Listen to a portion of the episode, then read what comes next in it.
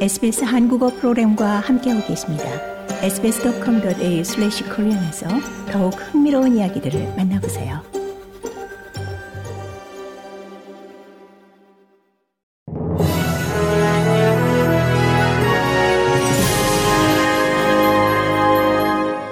(2022년 12월 13일) 화요일 저녁에 SBS 한국어 간추린 주요 뉴스입니다.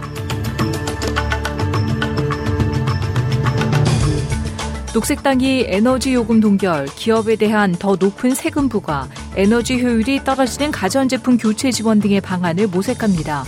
15일 에너지 법안에 대한 논의를 위해 열리는 의회 특별회기를 앞두고 화상으로 만난 녹색당의 상하원 의원들은 이와 같이 합의했습니다.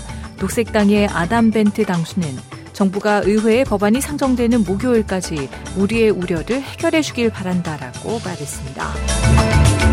호주가 바누아투와 안보 동반자 협약을 체결했습니다. 페니웡 외무장관은 양국이 태평양에 대한 책임을 공유하는 것에 대한 중요성을 강조했습니다. 웡 외무장관은 바누아투의 이시멜 칼사카우 총리와 함께 서명한 이번 협약은 지역에 대한 양국의 지속적인 약속의 일부라고 말했습니다. 웡 외무장관은 호주가 바누아투의 주요 안보 파트너가 된 것을 자랑스럽게 생각한다라며 앞으로 나아가며 이 파트너십을 심화하기 위해 최선을 다할 것이라고 말했습니다. 호주에서 판매되는 원주민 기념품 3개 중 2개가 가짜인 것으로 조사됐습니다. 생산성위원회는 원주민과 토레스 해역 군도민의 미술과 문화가 도용되는 것을 근절시키기 위한 새로운 법안이 도입돼야 한다고 원주민 예술과 공예품에 대한 최종 보고서에서 권고했습니다. 기념품을 포함 호주 내 원주민과 토레스 해역 군도민의 시각 예술과 공예품 시장은 2억 5천만 달러 이상의 가치를 지닙니다. 원주민 스타일 기념품을 판매하는 시장도 8천만 달러의 가치를 지니는데 3개 중 2개는 가짜이거나 원주민과 아무런 연관성이 없다고 해당 보고서는 보고했습니다. 뉴질랜드가 흡연을 근절하기 위한 획기적인 시도로 2008년 이후 출생자에 대한 담배 판매를 금지시켰습니다. 세계 최초인 이번 법안은 또한 담배를 판매하는 매장의 수를 줄이고 담배에 포함된 니코틴의 레벨을 중독성이 없는 수준으로 줄이는 것도 포함됩니다.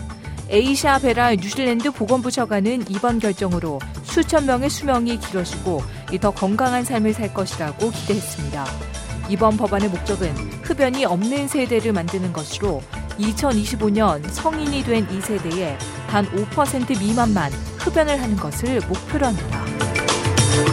고국에서는 이태원 참사를 수사하는 경찰청 특별수사본부가 보고서 삭제 의혹과 관련해 정보경찰 3명을 오늘 검찰에 넘겼습니다.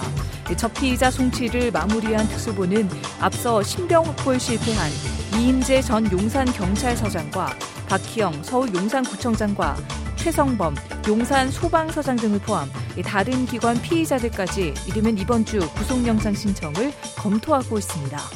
이상 2022년 12월 13일 화요일 저녁에 SBS 한국어 간추린 주요 뉴스였습니다.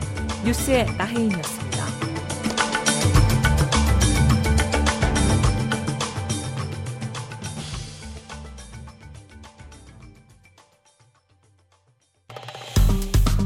좋아요, 공유, 댓글, SBS 한국어 프로그램의 페이스북을 팔로우해주세요.